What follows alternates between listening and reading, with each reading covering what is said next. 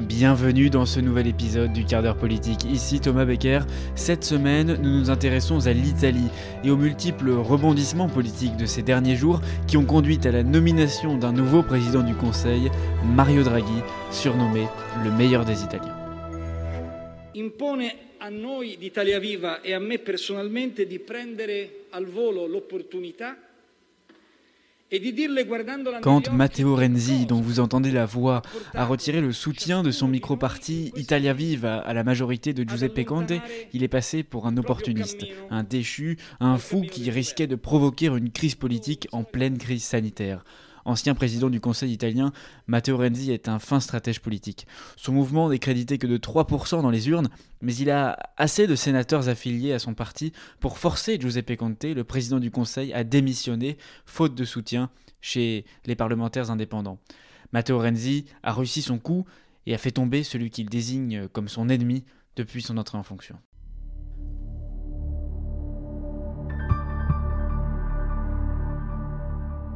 Après la démission de Giuseppe Conte, tout est allé très vite. Le président de la République Sergio Mattarella a fait appel à Mario Draghi, ancien gouverneur de la Banque d'Italie et président de la Banque centrale européenne pendant presque 8 ans. C'est l'archétype du technocrate. Il est euh, économiste, banquier, professeur des universités, haut fonctionnaire et maintenant homme d'État. Il est aussi et surtout l'ennemi juré des deux partis populistes, le mouvement 5 étoiles et la Ligue, qui ont surfé ces dernières années sur la haine et le rejet viscéral des technocrates européistes non élus, dont Mario Draghi était le symbole évident. Mais la scène politique italienne nous réserve parfois plus de coups de théâtre que la commedia dell'arte. Matteo Salvini, le leader de la Ligue, a choisi de se rallier au gouvernement Draghi, complétant ainsi une coalition au pouvoir absolument inimaginable il y a encore quelques semaines le mouvement 5 étoiles, la Ligue, le Parti démocrate, le centre droit et d'autres petits partis de centre gauche se sont mis d'accord et ont voté la confiance à Mario Draghi, qui dispose à présent d'une des plus larges majorités de l'histoire politique italienne. En France, c'est un peu comme si Marine Le Pen et Jean-Luc Mélenchon étaient dans la même majorité, elle-même dirigée par un technocrate pro-Europe. L'Italie n'est pas surnommée laboratoire politique pour rien. Avec mon invité Francesco Mazzelli, nous allons analyser ce, retournement de situation en Italie et passer en revue les principaux acteurs de cette séquence, Matteo Renzi que l'on a entendu tout à l'heure, Mario Draghi, le président du Conseil Giuseppe Conte et Matteo Salvini qui a joué un rôle clé.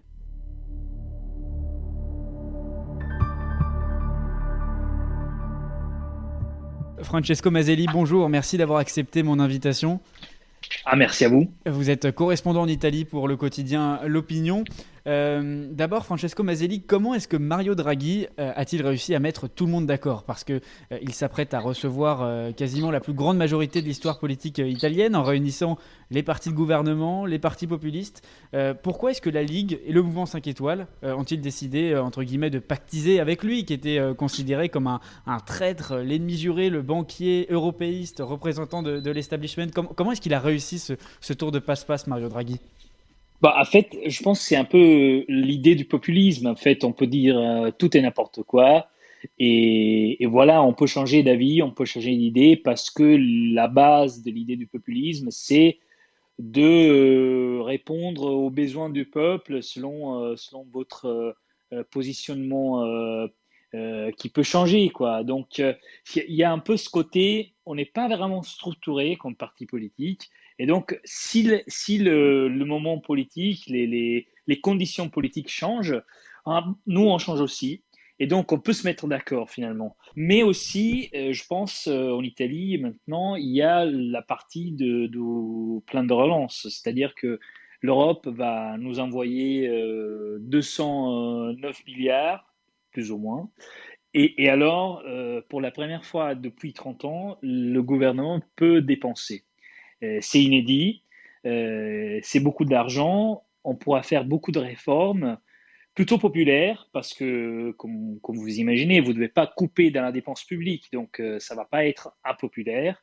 Et donc les partis de la, de la Ligue, du Moment 5 étoiles, se disent bah, il faut participer à, ce, à ce moment d'unité nationale, d'autant plus que finalement tous les partis sont dedans, sauf Giorgia Meloni, l'extrême droite. Et donc, finalement, si jamais quelqu'un euh, va devenir impopulaire, finalement, c'est un truc qui touche tout le monde. Les partis de système comme les partis anti-système. Quel est le parti euh, qui s'en sort le mieux? Est-ce qu'il y a un parti qui s'en sort le mieux euh, À qui ont été euh, confiés les ministères clés? Je pense à un nom que vous avez souligné dans votre, dans votre article paru dans l'opinion, Daniele Franco, qui a été nommé au ministère de l'économie et qui aura un rôle clé dans la gestion de ces fameux 209 millions que vous avez évoqués, alloués à l'Italie, dans le cadre du plan de relance. Est-ce que, est que vous avez un petit peu des noms à nous donner?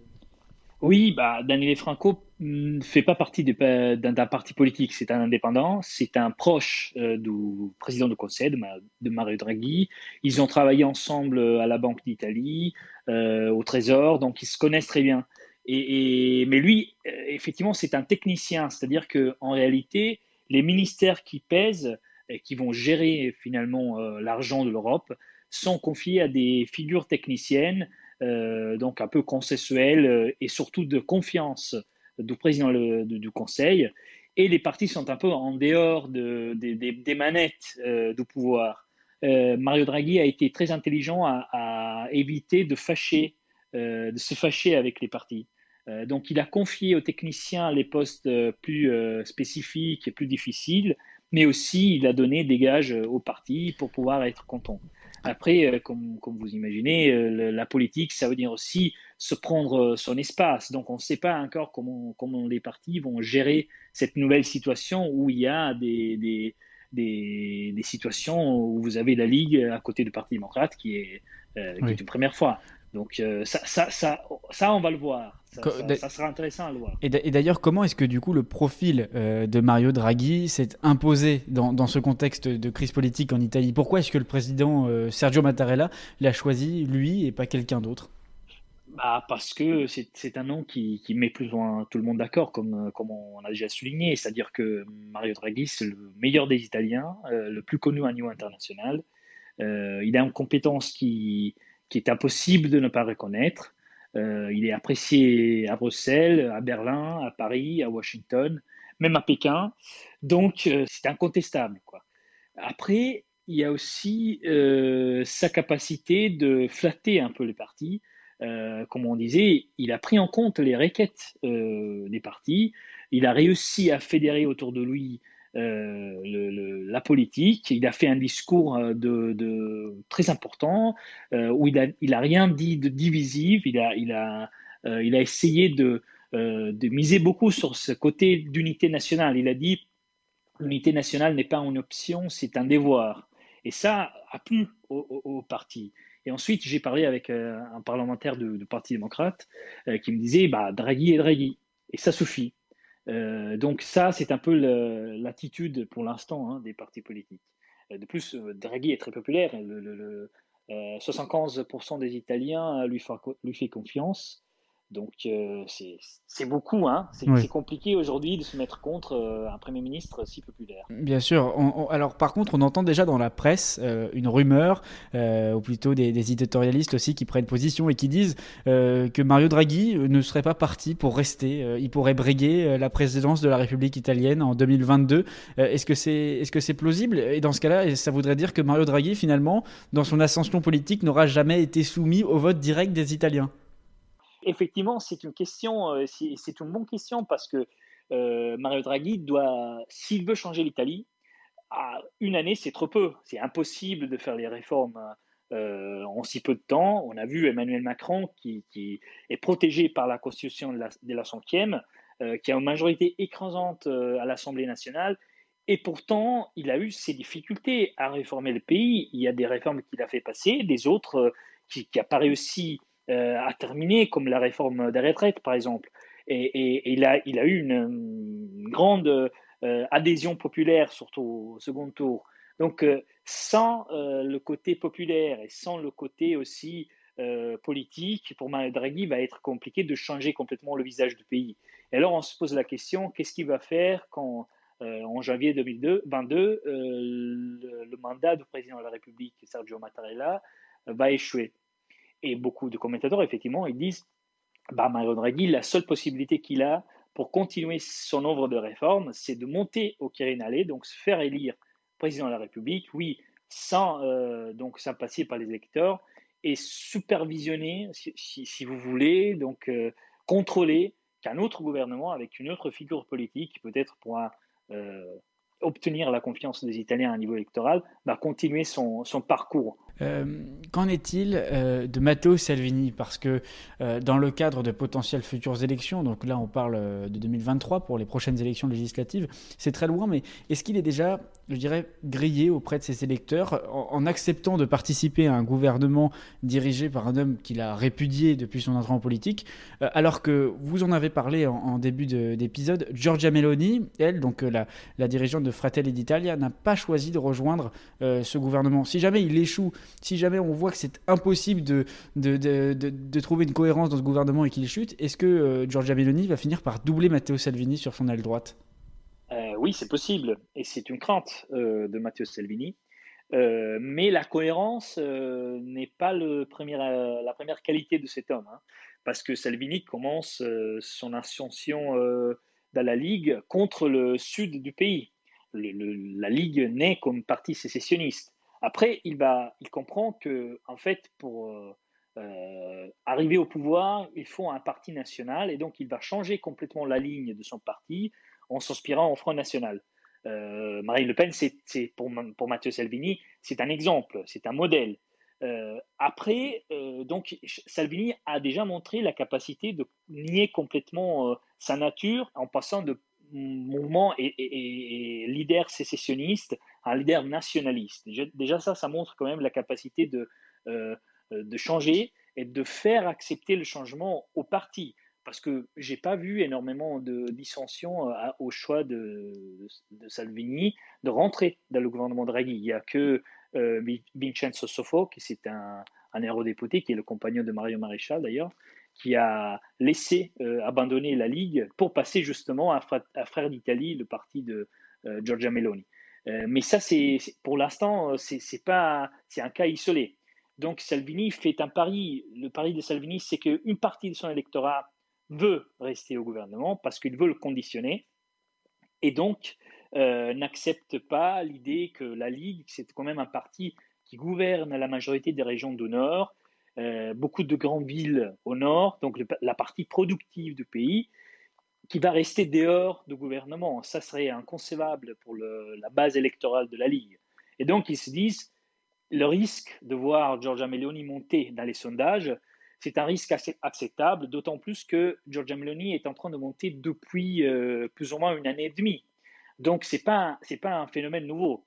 Euh, Salvini a énormément perdu dans les sondages depuis sa décision de euh, quitter le gouvernement dans l'été 2019. C'est ça l'erreur qui, lui est reprochée. C'est-à-dire Salvini a montré de ne pas comprendre que en Italie, les gouvernements, euh, ils se jouent au Parlement. Et donc sa décision euh, dans, l'août 2019 de dire, OK, l'expérience avec le mouvement 5 étoiles est terminée, on, va, on retourne aux urnes, on va voter, on va gagner les élections, ce qui a été empêché évidemment par la formation d'une autre majorité au Parlement, a énormément énervé sa base électorale qui a dit, euh, vous avez laissé le, gouvernement dans les mains de la gauche.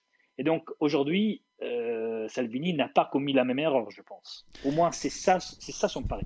Euh, Francesco Mazzelli, un mot tout de même sur Giuseppe Conte, parce qu'il était l'un des hommes politiques les plus populaires du monde dans son pays, selon un dernier sondage de The Economist. C'était à l'intérieur de son pays, c'est-à-dire quand on fait, quand on, souvent on a des, codes de popularité d'Emmanuel Macron qui passe devant Jean Castex, code de popularité des présidents américains, et ben la cote de popularité de Giuseppe Conte c'était la plus élevée dans le monde pour un, pour un dirigeant. Voilà, euh, n'importe quel dirigeant pourrait rougir face à, cette cote de popularité. Il avait conquis les Italiens par son style euh, sobre, euh, une certaine élégance, son leadership durant la crise sanitaire. Il sort finalement par la petite porte. A-t-il un avenir? Peut-il créer un parti, entrer dans l'opposition et surtout prendre sa revanche sur Matteo Renzi? Oui, c'est difficile la situation pour euh, M. Conte parce qu'effectivement, il était très populaire dans le pays, euh, mais il n'était pas très populaire par les partis qu'il soutenait. Donc, c'est un problème dans un système euh, parlementaire parce que Conte était en fait le point d'équilibre, c'était ça l'élément de langage qu'utilisaient les partis italiens pour décrire finalement la, la position de Conte dans le seul homme qui était capable de fédérer le mouvement 5 étoiles, euh, le Parti démocrate et euh, Librego, qui est un petit parti de gauche qui faisait partie, qui fait partie encore aujourd'hui de la majorité. Et, mais une fois euh, sorti de Palazzo Chigi, qui est le siège euh, du gouvernement, Conte n'a plus la capacité d'attirer euh, l'opinion publique et une partie des, forces politiques de la majorité, parce qu'il va retourner à Florence euh, à enseigner le droit. Il, normalement, il va commencer le 1er mars. Donc, il a ce problème-là. Qu'est-ce qu'il fait aujourd'hui que Giuseppe Conte peut encore se revendiquer comme leader politique? Il est leader de rien, parce qu'il est dehors du gouvernement il n'est pas au Parlement parce qu'il n'a pas été élu. Et il n'est pas leader d'un parti. Il pourrait essayer de prendre la tête du mouvement 5 étoiles, mais le congrès du mouvement 5 étoiles n'est encore là. Normalement, il doit, il doit être célébré dans les, dans les semaines qui suivent, mais on ne sait pas encore parce que les règles ne sont pas très euh, transparentes. Euh, et, finalement, il y a un, rival de taille qui est Luigi Di Maio, le ministre euh, des Affaires étrangères, qui a succédé à lui-même. Donc, il a montré une certaine capacité de rester au pouvoir et qui, normalement, devrait briller pour reprendre la tête du moment 5 étoiles. Donc, pour Giuseppe Conte, la situation est très, très compliquée. Qu'est-ce qu'il va faire? On ne sait pas encore. Il a essayé euh, de toute manière de rester au gouvernement. Il a échoué. Et donc, pour lui, je pense, ça va être très, très compliqué de retourner. Euh, un dernier mot, enfin, dernière question sur Matteo Renzi. Euh, j'en ai parlé, c'est, quand même de lui qui est partie cette, cette crise politique, puisque c'est lui qui a retiré le soutien de son parti, qu'il a, micro-parti qu'il a créé, Italia Viva, et qui a retiré justement le soutien à la majorité de Giuseppe Conte. Alors, d'abord, est-ce qu'il est content, Matteo Renzi, de, ce qui s'est passé? Est-ce qu'il est content de voir maintenant Mario Draghi au pouvoir? Matteo Renzi ne fait même pas partie du gouvernement. Et surtout, est-ce que finalement, il a encore un avenir politique? Parce que il est très très clivant ce personnage de Matteo Renzi en Italie. Certains le remercient parce que euh, c'est grâce à lui que maintenant Mario Draghi est au pouvoir, que l'Italie va peut-être euh, pouvoir euh, se lancer dans un, dans un plan de relance avec un, avec un expert au pouvoir, ou alors les Italiens sont furieux toujours et, lui, disons, tendent la responsabilité d'avoir créé cette crise politique en plein milieu d'une crise sanitaire. Bah, je pense que Matteo Renzi est content parce qu'il a obtenu un résultat, surtout pour sa petite euh, base électorale. Euh, et en fait, sa capacité est même reconnue par les Italiens qu'ils ne le voteraient jamais. Euh, donc, sa capacité de, de, porter Mario Draghi, qui, comme on disait, c'est le meilleur des Italiens, est très populaire. Donc, ça, c'est une victoire politique qu'il a obtenue. Et il a montré, encore une fois, d'être le politique italien le plus capable de conditionner le travail du Parlement. C'est-à-dire que Matteo Renzi, il sait comment influencer une assemblée élective. Ce qui, par exemple, c'est une qualité qui manque complètement à Matteo Salvini, que, comme on a décrit, il a, il a tout misé sur le vote euh, en 2019 sans comprendre que l'Italie est un système où c'est le Parlement qui décide. Euh, donc, Matteo Renzi a montré d'être capable de, de, faire ça avec 3%, qui est très peu. Hein. Euh, après, donc ça, c'est une victoire politique. Après, l'avenir politique, c'est autre chose. C'est-à-dire que Matteo Renzi a essayé de faire un parti de centre. Il avait dit, quand il a fondé, euh, on fera au Parti démocrate ce que Macron a fait euh, au Parti socialiste en France. Donc, euh, encore une fois, il y a une référence française dans la politique italienne. Mais ce pari a échoué parce que Renzi n'a pas réussi à, à, mettre en difficulté le Parti démocrate. Et au contraire, le Parti démocrate se porte plus ou moins euh, comme avant, comme avant quand, on dit était encore dedans. Donc il n'a pas réussi cette, euh, cette, euh, ce pari et finalement il a un peu aussi décroché avec la politique, c'est-à-dire que Matteo Renzi est désormais fait énormément de discours partout dans le monde. Il est payé pour faire ça. Il a été payé aussi pour l'Arabie Saoudite, ce qui a causé un petit scandale parce que Matteo Renzi est encore sénateur. Il siège dans la commission de défense du Sénat il a un rapport très fort, il est rémunéré 80, 000 dollars par, par an euh, par le régime saoudien, ce qui évidemment ça pose des problèmes de crédibilité. Et donc il a même admis en off, mais tout le monde le sait parce que il a jamais démenti ça. Il a dit je ne pourrais jamais être ministre parce que je gagne, je gagne trop en faisant mes discours par tout le monde et être ministre m'empêcherait de faire ça. Donc il a un peu décroché avec la politique. Et peut-être ça, c'est sa force, parce que par rapport aux autres, il n'a rien à perdre. Il peut enfoncer et risquer énormément dans ses positionnements politiques, parce que finalement, il fait autre chose comme métier, et la politique, c'est un petit peu son divertissement. Euh, c'est pas, pas beau peut-être pour l'ancien espoir de la gauche européenne, parce que Renzi, euh, aux azimuts de sa, carrière politique était très apprécié par la, presse anglo-saxonne. C'était un peu Macron avant Macron. Mais aujourd'hui, Renzi a complètement changé de carrière, je pense. Il, peut, on pourra jamais plus le voir dans le prochain Parlement, c'est possible. Donc on ne sait pas. Mais pour l'instant, il ne montre pas d'être très euh, embêté par le fait que les, Italiens le détestent. Il est le dernier leader pour confiance, mais ça ne lui pose pas de problème pour l'instant. Merci Francesco Mazzelli pour ce tour d'Italie entre la nomination de, Mario Draghi et puis euh, Merci la, à vous, hein. la description de, de, Matteo Salvini, Giuseppe Conte, Matteo Renzi. On en a beaucoup appris. Merci beaucoup. Merci à vous. Vous l'avez entendu, ce nouveau gouvernement a tout d'une expérimentation singulière. Mario Draghi, symbole de l'élite italienne et européenne, est à la tête d'une coalition qui fait travailler tous les partis populistes conjointement avec tous les partis de gouvernement. Mario Draghi abandonnera-t-il ce gouvernement pour briguer la présidence de la République italienne? Les partis vont-ils réussir à travailler ensemble? C'est toutes les questions que pose ce nouvel assemblage politique. Cette alliance inattendue pose aussi la question de la normalisation des partis antisystèmes sans lesquels les partis de gouvernement pourrait gouverner, faute de soutien populaire. Le clivage populiste mondialiste qui mettait systématiquement dans l'opposition les partis antisystèmes semble s'effacer devant cette recomposition politique, et si les partis antisystèmes, avec comme point de départ cette coalition en Italie, étaient mis face à leur responsabilité de devenir de véritables partis de gouvernement. La normalisation du Rassemblement national comme parti apte à gouverner entreprise par Marine Le Pen au vu de l'élection présidentielle de 2022 n'est pas étrangère à l'émergence de ces nouveaux clivages politiques dont l'Italie est peut-être encore une fois pionnière.